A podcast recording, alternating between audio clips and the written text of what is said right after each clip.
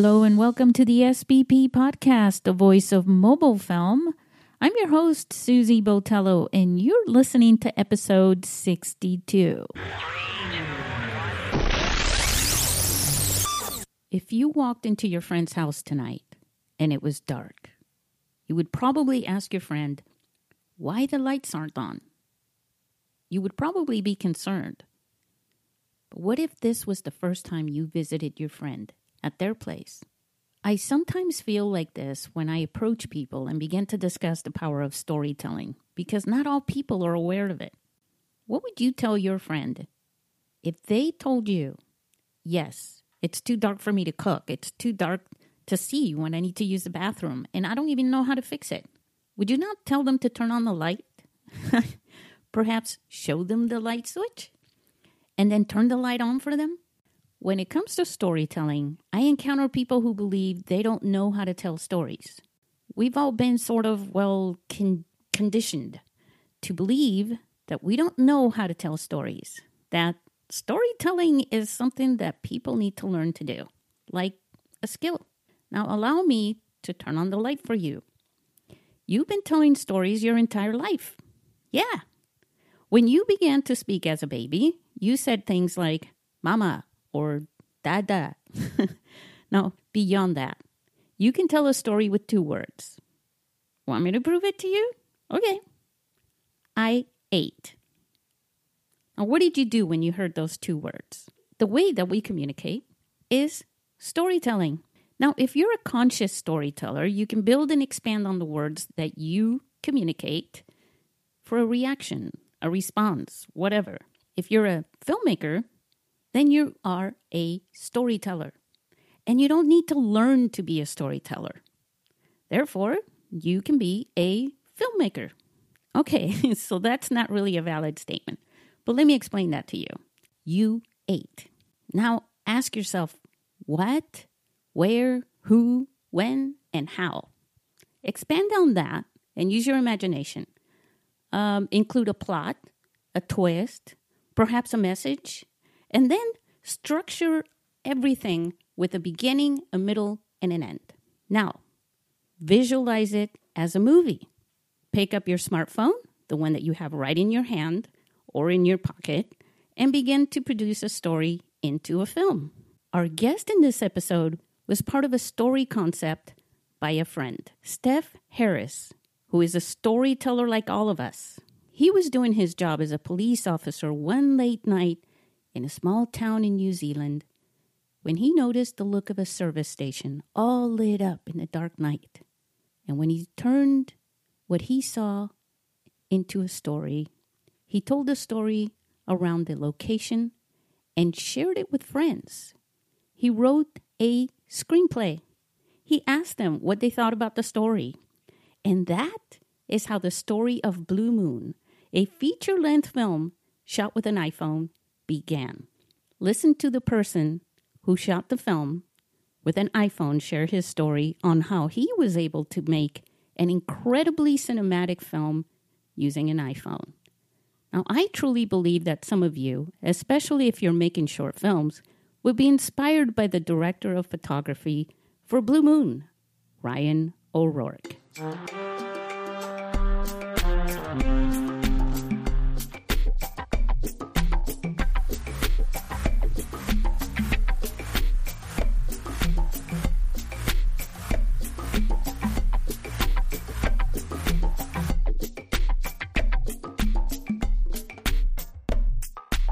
Hey everyone, welcome to the SBP podcast. I am here with another member of the Blue Moon team, the feature film that's just gone viral all over the world, uh, but filmed in New Zealand. I'm here with the DP, or for some of you who don't know what that is, the director of photography, Ryan O'Rourke.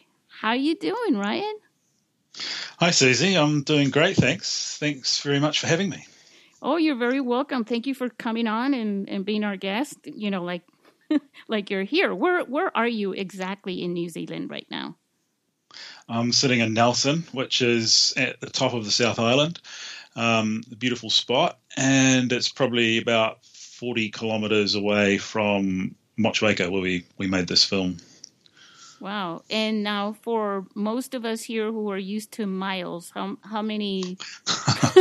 um, maybe, I don't know, 30, 28, something like that. Oh, we, that's yeah. not bad. No, that's, it's not far. No, not at all. That's very close. Did you, when you were filming this, uh, this film, you, it, it took you guys about a total of six days, but spread out. Did it, did that take a few weeks? Oh no, it was six nights in a row of um, yeah, a five hour. The service station, the petrol station we filmed it was closed for um, five hours a night. So we had we had the service station for five hours a night for six nights in a row. So a total of thirty hours. It was it was hectic. It was intense, huh? Where did you guys sleep in the parking lot, or? yeah, that probably would have been a good idea. Um, no, uh, various places. Um, they had offers of accommodation for, for some of the cast and crew, and yeah, we were all over the place. Um, but yeah, it was very very busy nights. Wow. Well, so why don't you? Um, well, first of all, just mention a little bit about, um, or let's do this. I, I, I see. I kind of I'm trying to pretend I'm psychic, and I'm reading the listeners uh, right now, and they're saying, well we we may have already heard about Blue Moon. It's a feature film. It was shot with an iPhone 7, and you shot it. Um, but tell us a little bit about Ryan O'Rourke and a little bit about your background. Okay, so um, hmm. I've been I've never shot a feature film before. This was the first um, full length feature film that I've shot. I've never shot anything on a phone before, so that was a new experience as well. Um, done quite a lot of short films and um, a couple of short films with Stef Harris, who was the writer and director um, for Blue Moon, and so that was really really helpful going into this, having um, having an established relationship with him and, a, and an understanding. Um, but yeah, I, I, I, used to be a police officer. Um, Stef Harris was also a police officer, yeah. so that's how we met each other.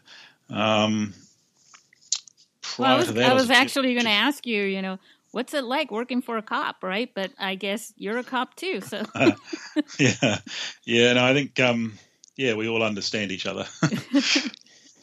was that helpful in any way? Because I mean, there were cops involved in this film. Yeah, there were cops all the way through this film. Some of the extras and um, and some of the crew.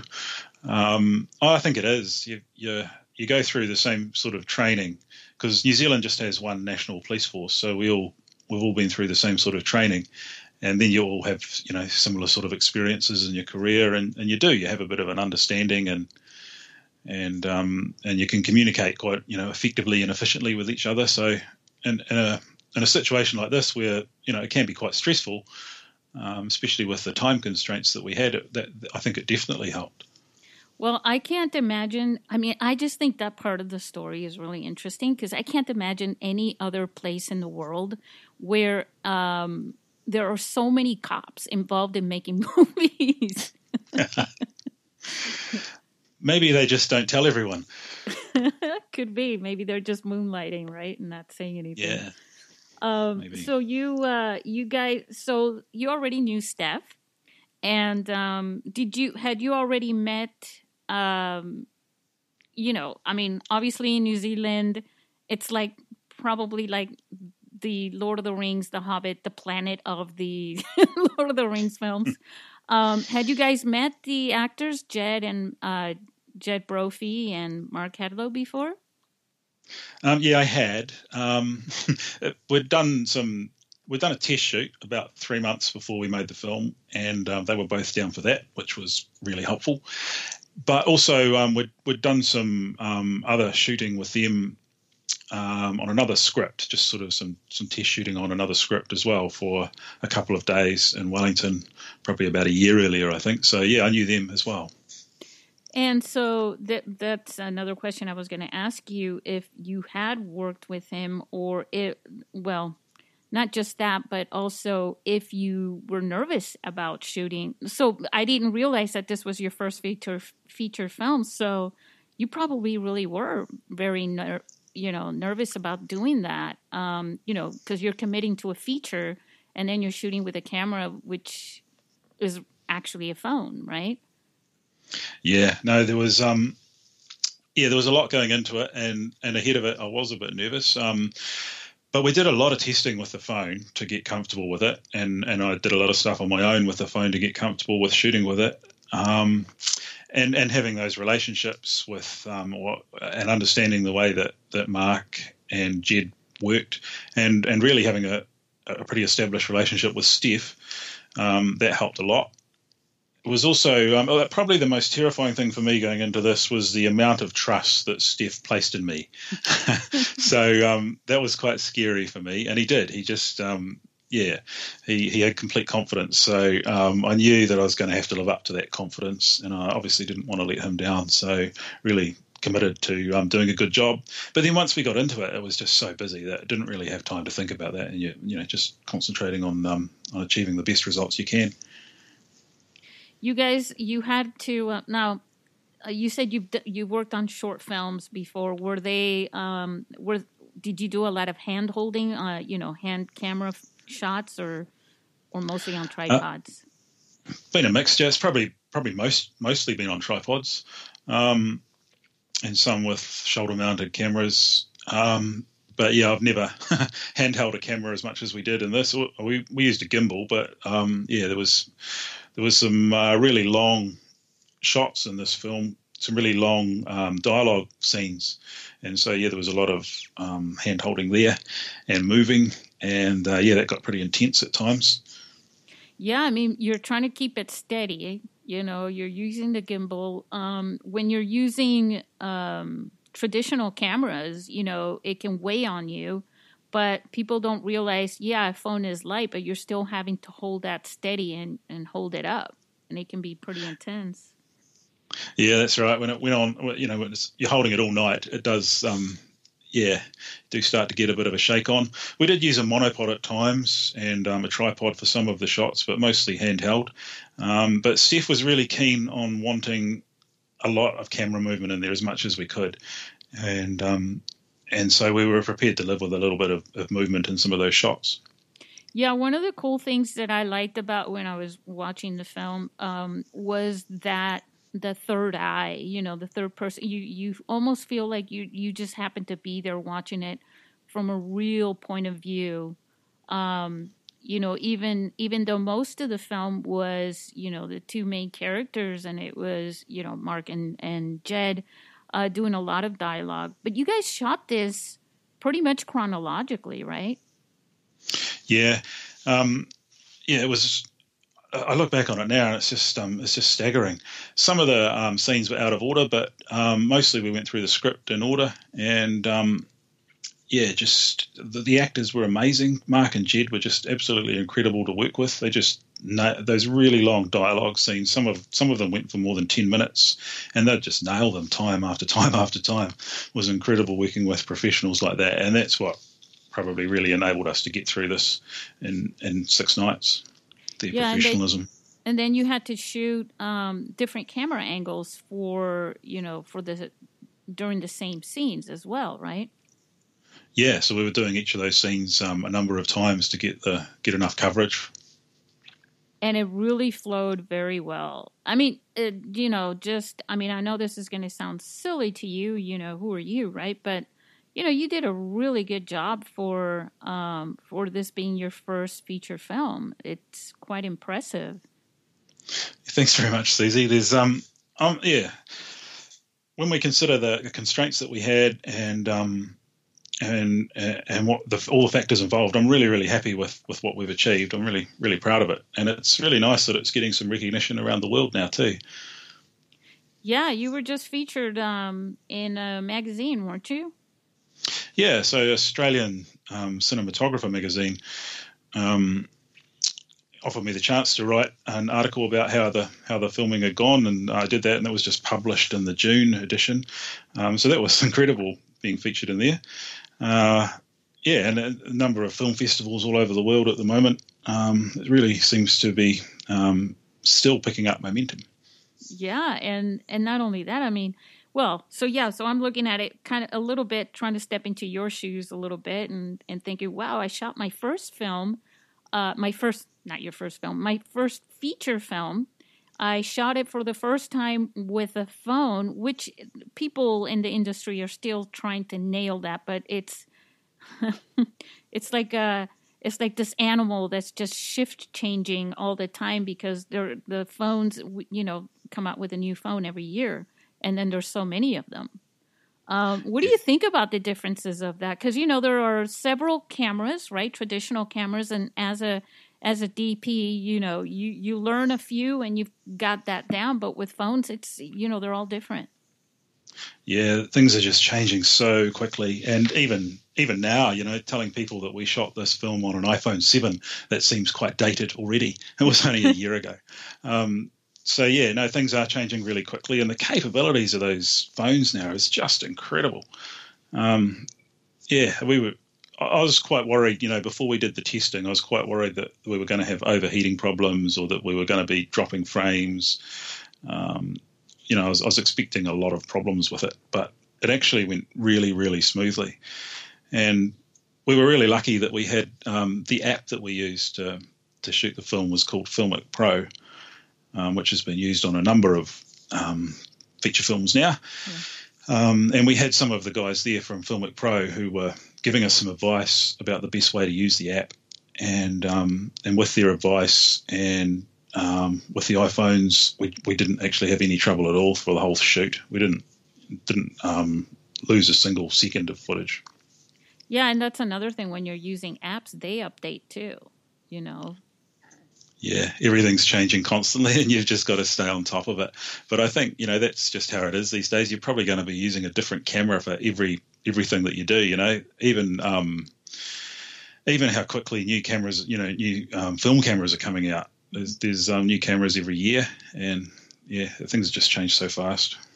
Yeah, it's um, you know, one of the one of the things you learn is, you know, you really don't want to change cameras mid shoot, you know, um, on a production because it, each camera has their own look, you know. Um, you used just this one phone, but I think I know you used a drone for your aerial shot, but that was just for a, a very quick opening shot when he's on the bike, right? Yeah, there's a little bit of drone footage in there, and uh, at the end as well. Um, we had three iPhones that we were um, cycling through, um, so we'd be using one, and because you can't change the battery in the iPhone, um, that would that would drain down. When the battery got low, we'd swap it out for another iPhone, and then uh, the, f- the, phone we had been using would go away and have the footage downloaded and checked and um, backed up and the phone would be charged, and then um, it all went quite smoothly. Three phones worked really well. And now, did did the phone get hot at any point? Overheat? No, we were um, worried about that actually. Um, we did a bit of testing, shooting in 4K, and uh, the phones were getting pretty hot when we were testing. But we had a bit of advice from the Filmic Pro guys um, about about the mode that we were shooting in, and we made some adjustments there and, and didn't have any problems with it. So that was great. We were able to shoot in 4K on an iPhone, um, just incredible, and um, no problems at all. Let's talk a little bit about that. I, I I'm listening to listeners sort of in the outer space this is this hasn't aired yet or been published but i can already hear that they would love to know what settings you use. Like, for example, there are certain settings that you set up on the native camera before you jump into the Filmic Pro app, right? Right. Well, yeah. So we set it to um, record in 4K at the highest um, codec that it could, so the highest bit rate. Um, probably first of all, we deleted every app off there that we weren't using. So we got rid of as many apps off the phone as we could. Uh, just left the Filmic Pro app and whatever Apple stuff we couldn't get rid of. Um, airplane shot, mode too. Yeah, yeah, shot with the phones in airplane mode too. Um, obviously, so we didn't get any interruptions, but also to reduce the drain on the batteries and and just devote maximum processing power to the app, um, so it could keep up with all this 4K data that was coming in. Um, what else did we do? So we had a we locked the um, shutter shutter speed to um, to 180 degree shutter, so 48, 148 of a second, and uh, the frame rate at 24 frames per second, just to try and keep it all looking as filmic as, as possible, and uh, so that the motion blur was was what people would expect to see on a film, mm-hmm. uh, as opposed to phone footage. Um, we shot um, with a natural look baked in. We were quite keen to shoot in log so that we'd have um, as uh, as much latitude as possible in in post production to do some color grading and and so on. Play with the footage as much as we could in in post production. What, what is but, log? Because that's that's a really that's being talked about a lot it, it's basically it gives you a desaturated look, so there's no particular look baked in, but it just gives you a maximum latitude when in the post production to change the look of the footage. So to to put a, a, grade over top of it, with you know if you want to make it look a, a different tint, a different color, yeah. blue or green or something like that. Um, but and it, whereas if you shoot it with a, a look already baked in, um, you just don't have that same flexibility later on. Um, yeah, like using it, so. like using filters. I know there's a lot of people, and in short films, it's yeah. okay to play around with filters and things like that. I think, but um, when you're shooting something like a feature film, you know, I think you should try and be as native as you as possible and and do most of that look right the aesthetics in post or what do you think yeah definitely that was what we were hoping to do but um but when we were having those overheating issues during the test uh, the the test shoot, um, the advice from Filmic, the Filmic Pro guys was that um, with the iPhone 7 anyway, it's probably changed since then with um, with um, better phones and more processing power in the phones. But at that stage, if we were going to shoot in log, it required extra processing um, power from the from the phone, and so that was um, going to cause potentially some overheating, maybe some drop frames, um, possibly drain the battery a bit faster. So I was really worried about the overheating in particular. So um, we shot with a natural look baked in, which just meant we didn't have as much flexibility uh, in post to play with the, the look of the of the film. But um, it did mean that we could shoot in 4K, which we felt was um, we really wanted to obtain the best quality pictures that we could. We may have to talk to Judd, right? Because um, uh, he did he did the the post production. He did the video editing. Yeah, Judd Judd did an amazing job again in a very very short space of time. Uh, he's an he's an awesome editor, particularly given the footage that I gave him. Well, he had to do a good job. Yeah, well, I mean, let, us talk about that for a second here. The footage that you gave him um, had to be pretty decent for him to give that film that cinematic look and feel during the production, uh, post production.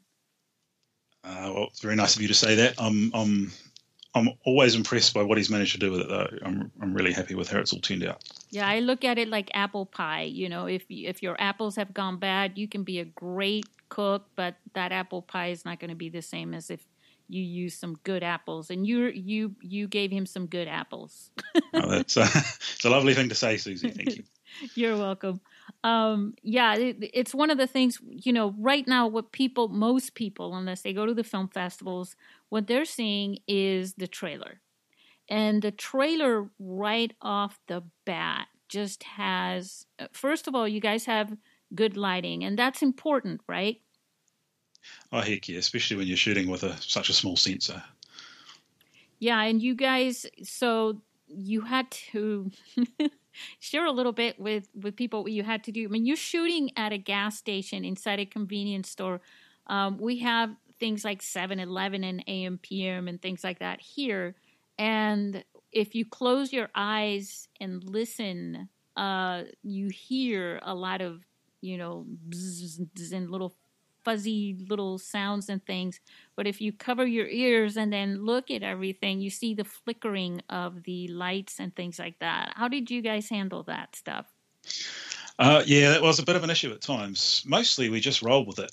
Um, we were shooting in a service station and it was meant to be a service station. So we thought, well, that's kind of what people are going to expect to see and hear at um, three o'clock in the morning in a, in a small service station in a small town in the top of top of the South Island of New Zealand. So um, mostly we just went with it, and it was yeah, it was fine. Uh, we did have a I think it was one night where we had to replace a whole lot of bulbs that were just it was just too too noisy. Um, too much flickering going on was too distracting. But um, we were quite happy to live with a little bit of fluorescent buzz or hum, and um, and a bit of flickering flickering light. Uh, the light levels inside the service station were pretty good actually, so we didn't put any light in there at all, um, and we would have really struggled to to shoot the film in six nights if we had have been lighting each scene. It would have been um, pretty much impossible to get that done, I think. Um, so the iPhone handled the the lighting in the service station really, really well. Um, outside, we struggled a little bit more. It was a big, um, it was the, the, service station or the gas station was this um, little pool of light in in a big dark night, and so if we were looking into the service station, it was fine. But if we were looking out from the service station, it was really dark, and, and, and the small sensor in the iPhone struggled with that. We did put some extra light on the on the gas station forecourt, um, but it, again, with the time frames, we weren't going to be able to move that light for each scene. So um, we just did what we could and went with it. And it actually it held up pretty well, I think, considering um, it was really dark out there. So yeah, no, it went it went pretty well. Um, some of the other issues we had in the service station though would be the um, the noise from all the fridges in there. Um, so we had to turn those off, which meant there were a few soggy ice creams each morning. Um, now, if I would have been there, I would have taken care of that right away. yeah. Um, what, oh, the other thing we weren't expecting, like we knew we were going to be shooting in a hall of mirrors, basically because of all the um, the windows and the um, glass on the front of the fridges, but we weren't expecting all the cabinetry, all the um, you know the display cabinets and so on to be reflective as well. But they were, they were, they were all a lot of them were red, and they were really like quite shiny and reflective, and so it was just a nightmare with reflections, no matter which way we pointed the camera. So um, that meant we spent a heck of a lot of time trying to find a place for the boom operator to stand, and the rest of the crew spent a lot of time lying on the service station floor. I worked uh, on a film one time, and it was done in a in a restaurant, um, and everything was the the ref, you know the the what do you call that in the kitchen? Kind of like uh, aluminum you know, uh, metal refrigerators yeah. and everything like that. And uh, I was a script supervisor at the time, and I was looking at every little detail, and I was like, you know, you can see the reflection of the lights, and you, the director, and you, the camera, right there uh, on the other side of that. And um, uh, the guy goes over there with the spray can and fades out all that stuff, and now you can't tell what that is anymore. Um, nice. I don't think that works as well on glass, though. No, we could have done with a guy like that, though. That would have been really helpful. How many people did you end up having in the crew that actually helped out with things? I mean, I know you had your principal people, but then on top of that, did any of the your buddies, you know, uh, the extras or anything, pitch in? Probably the guy I think with the toughest job on the whole film was Doug Brooks, who was an actor, but he was also the first AD, and um, he had a really full on role. So he played Ruben in the film. Um, so I think uh, dual hatting like that, and in two really key roles, that was a really really hard job, but he pulled it off really well. Um, yeah, no, there was a we had a, a core core crew of probably I don't know maybe maybe about eight or ten and um, yeah, they just put the hours in and did a huge amount of work for us. Um, it was all a bit of a blur, really, look, looking back on it. Well, you were probably, you know, so everybody's kind of got a bit of a role on on something they want to do, especially on, during the time constraint you had, because you said you had basically five hours a night, and when you think about it, that's you know putting things up and breaking down because you couldn't leave things there because that was an actual store, you know, in a gas station. So you couldn't say, "Oh, we're just going to leave this here," you know, until tomorrow, right? Yeah, no, that's right. The um, the service station, gas station, closed each night at midnight, but I think like we were usually there from about ten thirty, just starting to move their displays, um, gently encouraging the late shift person to go home a bit early, and sometimes starting filming while they were still open. So yeah, we you're right. We had to we did have to make a few changes each night, and the crew got very efficient at that. Uh, and then putting it all back again, usually after that opened. Actually, we didn't didn't manage to get it set up before they opened too often. And there's a there's a thing like you always leave the set exactly as it was when you when you entered once you come upon it. Um, that means like if there's a bag of trash in that corner, you put that bag of trash back. You don't throw it away. You never. That's kind of yeah. hard for people to know. Yeah, no, we got good at that, and there was some, you know, we had to use take, take photos of where everything was and then put it back exactly as it was, and the same thing the next night. So yeah, yeah, you guys had. Now here's the other thing. Now we're talking about reflections of cabinets and windows, but you guys had a lot of little shiny little bags of, you know, chips and candy and all that stuff there. Um, how did you guys work around all that? Um, there was probably the main issue with that was with the firearms. So there's there's a few firearms in this in this film, and um, some of the chip bags uh, got a bit damaged during some of the. that was quite amusing, but yeah, no, that was the main catastrophe. There was also some Easter eggs that went flying. Um, yeah, it got a bit messy at times. How did you? Um, there's a, you know, I'm not, I'm not gonna give away anything, but there was a fight scene, uh, in the or two or something. uh, there's some fight scenes, let's say that, and um, there's that really good one with uh, Mark and Jed, um, and they did, you know, I'm, I'm sure you guys had to do the blocking for that, um, but it, I mean, it it looked pretty realistic. I mean, these are two guys that are older right? Um, and they're struggling around. But it, like I said, it looked really realistic. How was that for you as the camera person? Oh, that was definitely one of the highlights. Um, Jed Brophy is he's done a bit of that sort of thing in films, and he's just a master at it. Um, and yeah, no, he was definitely giving me some tips there about the best uh, sort of camera placement to capture what was going to happen and to make it look realistic. And he had the whole thing worked out. Um, and yeah, we've got a lot to thank him for there. What advice would you give um, some of the filmmakers on doing action scenes like that? Like, for example, you know, we're talking about a lot of camera movement, and if you don't lock the exposure, you know, it's, it, you know, the lighting changes from one angle to the next are going to affect your look. What, what advice would you give them? Um, I think you've got to be really familiar with your gear. Um, and yeah, it's just about probably doing it. Um, I mean, you don't want to be putting the actors in a situation where they have to do it over and over again because you haven't quite got the um, the settings right, or the settings have changed, or yeah, you didn't have the everything on manual, and, and, and the camera's gone and changed some setting itself. So, I think you really need to be familiar with your camera and have got yourself to a point where you're gonna where you're confident that you can perform to the same sort of level as the actors are performing because that's what it is really. Um, so it's about yeah knowing your gear and having the confidence in yourself, I suppose, and making sure you're not the part of the fight, right? Because it's easy. Yeah, don't get yeah, don't get too close. Yeah, yeah. no, it was good well, fun. It was those um those scenes were awesome, awesome, yeah. and um, Jed and Mark did a great job, I think.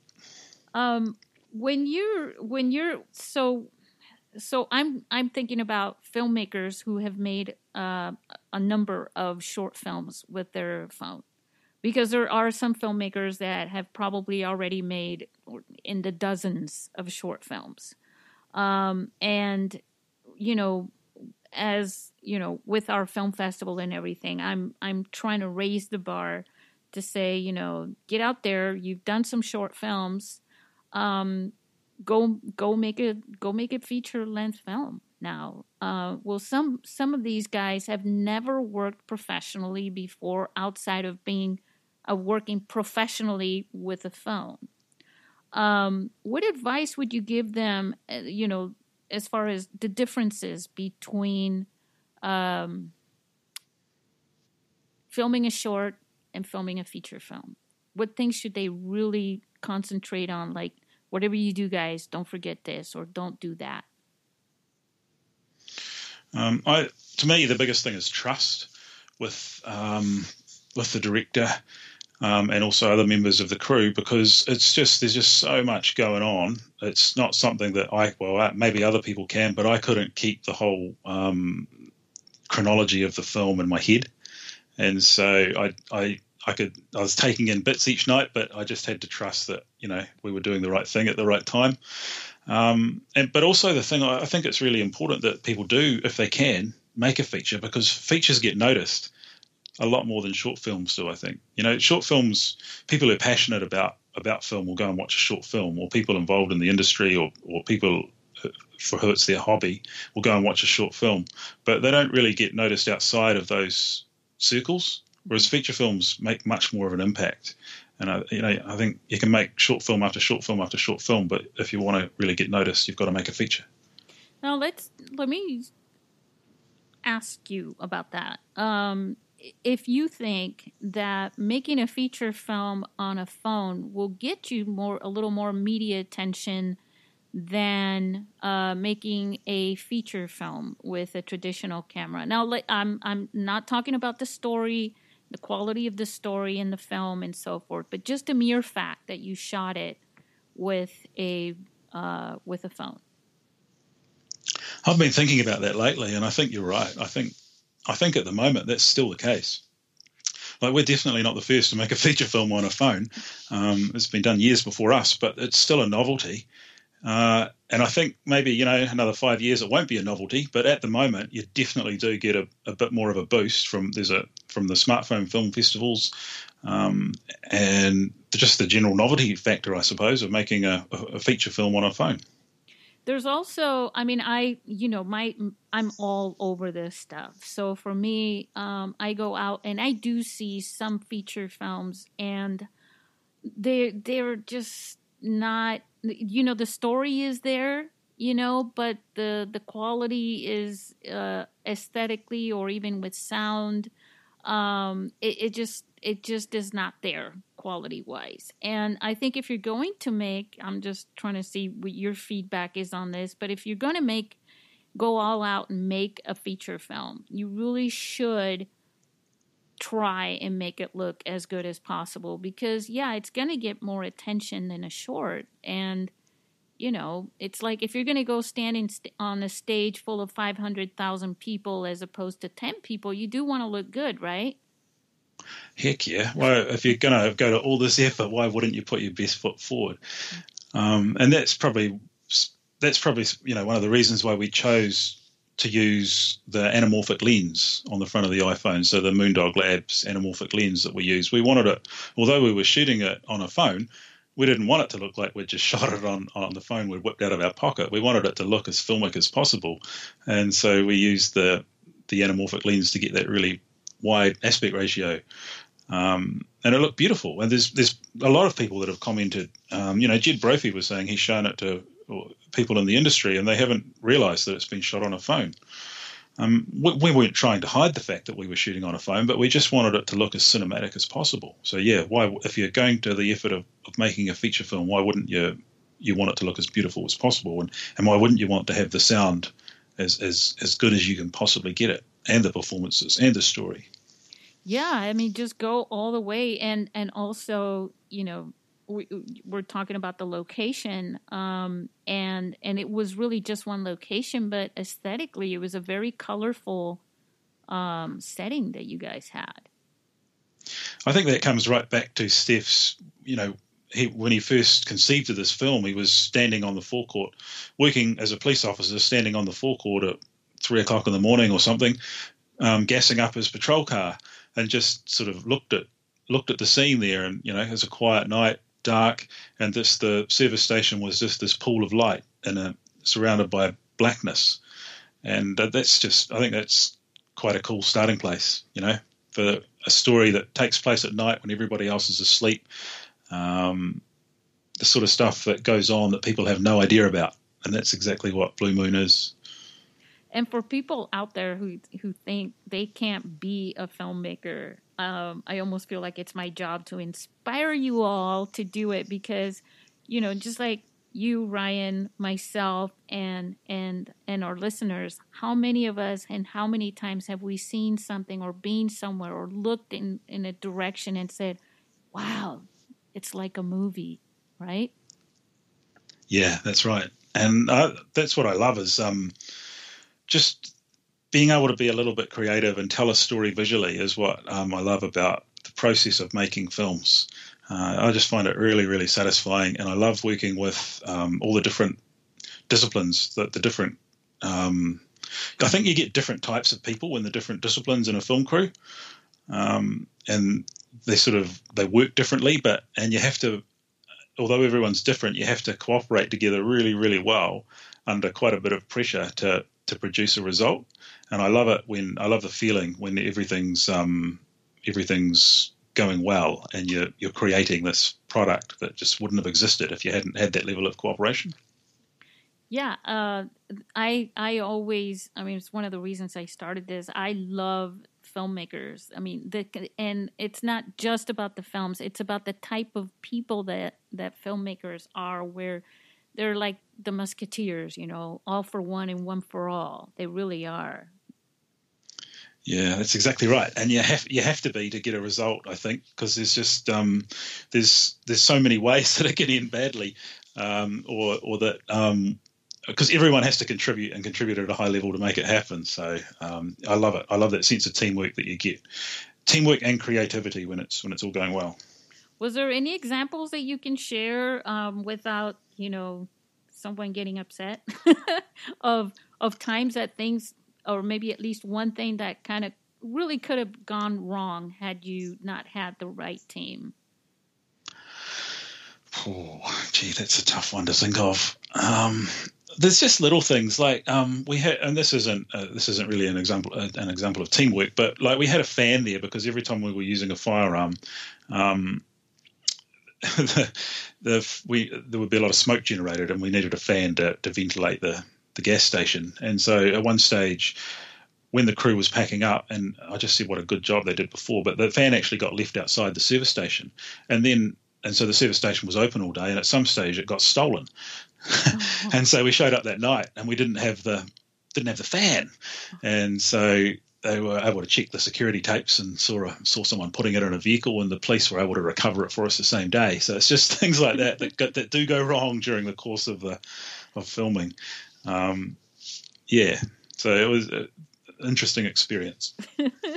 there's there's always all these little stories, and I, and I'm sure you know if you guys all sit around and you start, it's like you said, you know, you couldn't be aware of every thing that was going on because you had your part too.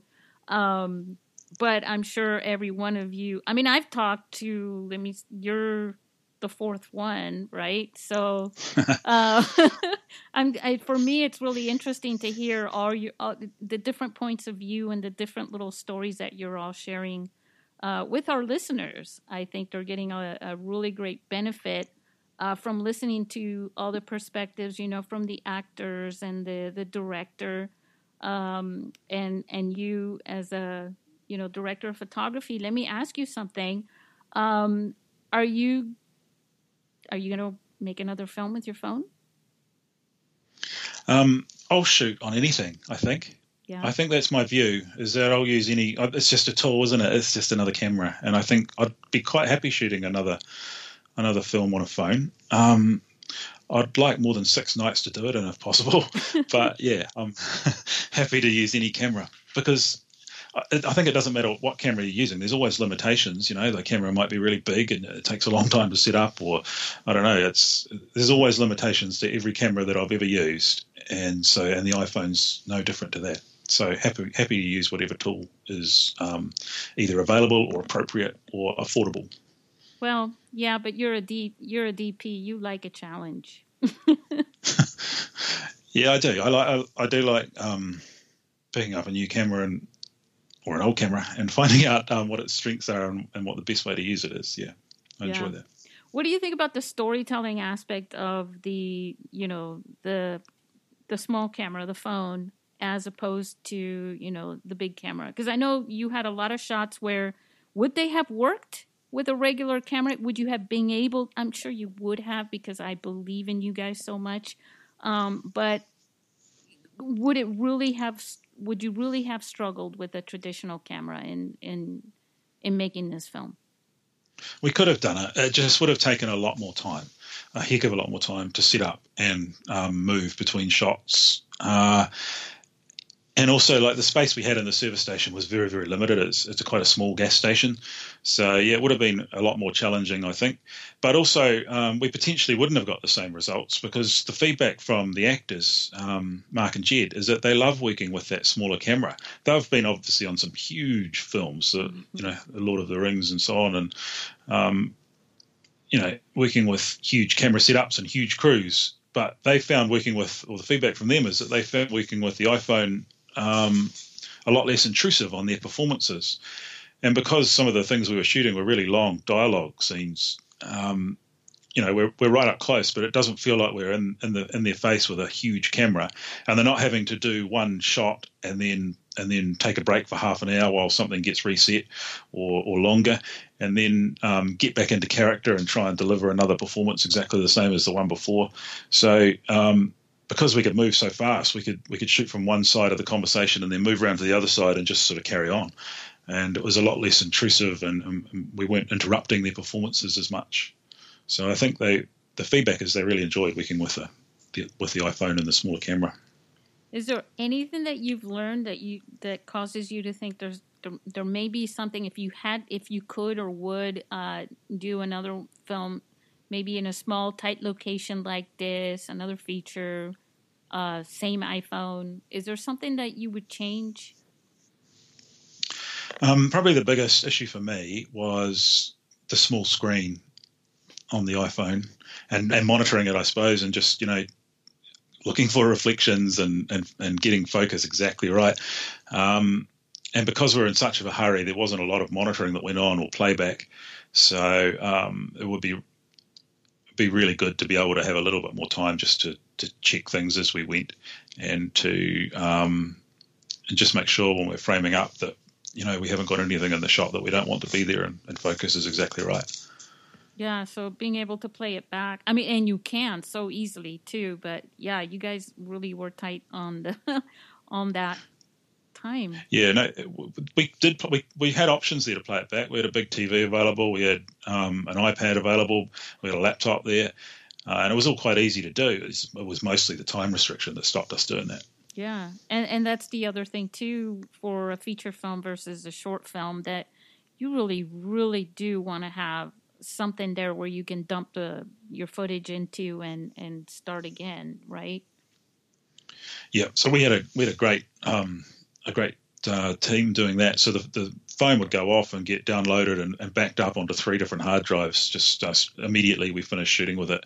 So we had that assurance that the footage was safe. So we ended up with um, four copies of it, one on the laptop and then um, three hard drives. And that was checked before the phone was erased and then came back again. Um, so yeah, but, and we're also there was some continuity stuff there because we didn't shoot the whole thing in order. So um, being able to check that was really important too. Yeah, there's there's got to there's always a little cheating. yeah. There's always continuity stuff. Right. Uh, well, yeah, I should know about that. I was, uh, yeah. yeah. um, well, you know what? We're reaching almost an hour already, um, and I I'm not even done yet. But I, how about I ask you one one more question? And I'll just leave this question, leave you for the topic of this. Um, what would you say to um, aspiring filmmakers who, yeah, they feel comfortable in shooting short films, but they're just, they're just, they can't get their their foot into the feature film waters yet. What would you say to really inspire them to go for it? I'd say it's been the best filmmaking experience that I've had. It's just everything else pales into insignificance uh, in comparison to making a feature. Um, I've, I love, I've loved every minute of it. I'm completely indebted to Stef for the trust that he placed in me. Um, and I'd say it's never been easier or more accessible, I suppose, to make a feature than it has now. Um, if you've got a good story and you want to tell it, then um, yeah, the technology's never been more in reach and I think that's really cool. I think you know that the those barriers that used to exist even ten years ago, even less, that they just aren't there anymore, and anyone can do this. It's um, you know I see my kids have been picking up um, phones and going out. They've been borrowing the gimbal that we used on this on this film, and they're going out and telling little stories themselves. And they're coming home and editing them, um, doing the whole thing. I'm going to be replaced fairly shortly, but uh, it's just so so cool that anyone can be a visual storyteller these days. Oh, awesome! Yeah. You know the the International Mobile Film Festival in San Diego. We were all ages, in case your kids want to submit a film or two or three. yeah. They probably will be in a few years. Yeah, it's very cool though, isn't it? It's it's fantastic to to make something um, a, bit, a, little bit creative and to yeah to actually produce it and get it out there and have others see it and, and actually enjoy it and appreciate it. And um, yeah, I just find the whole process really cool.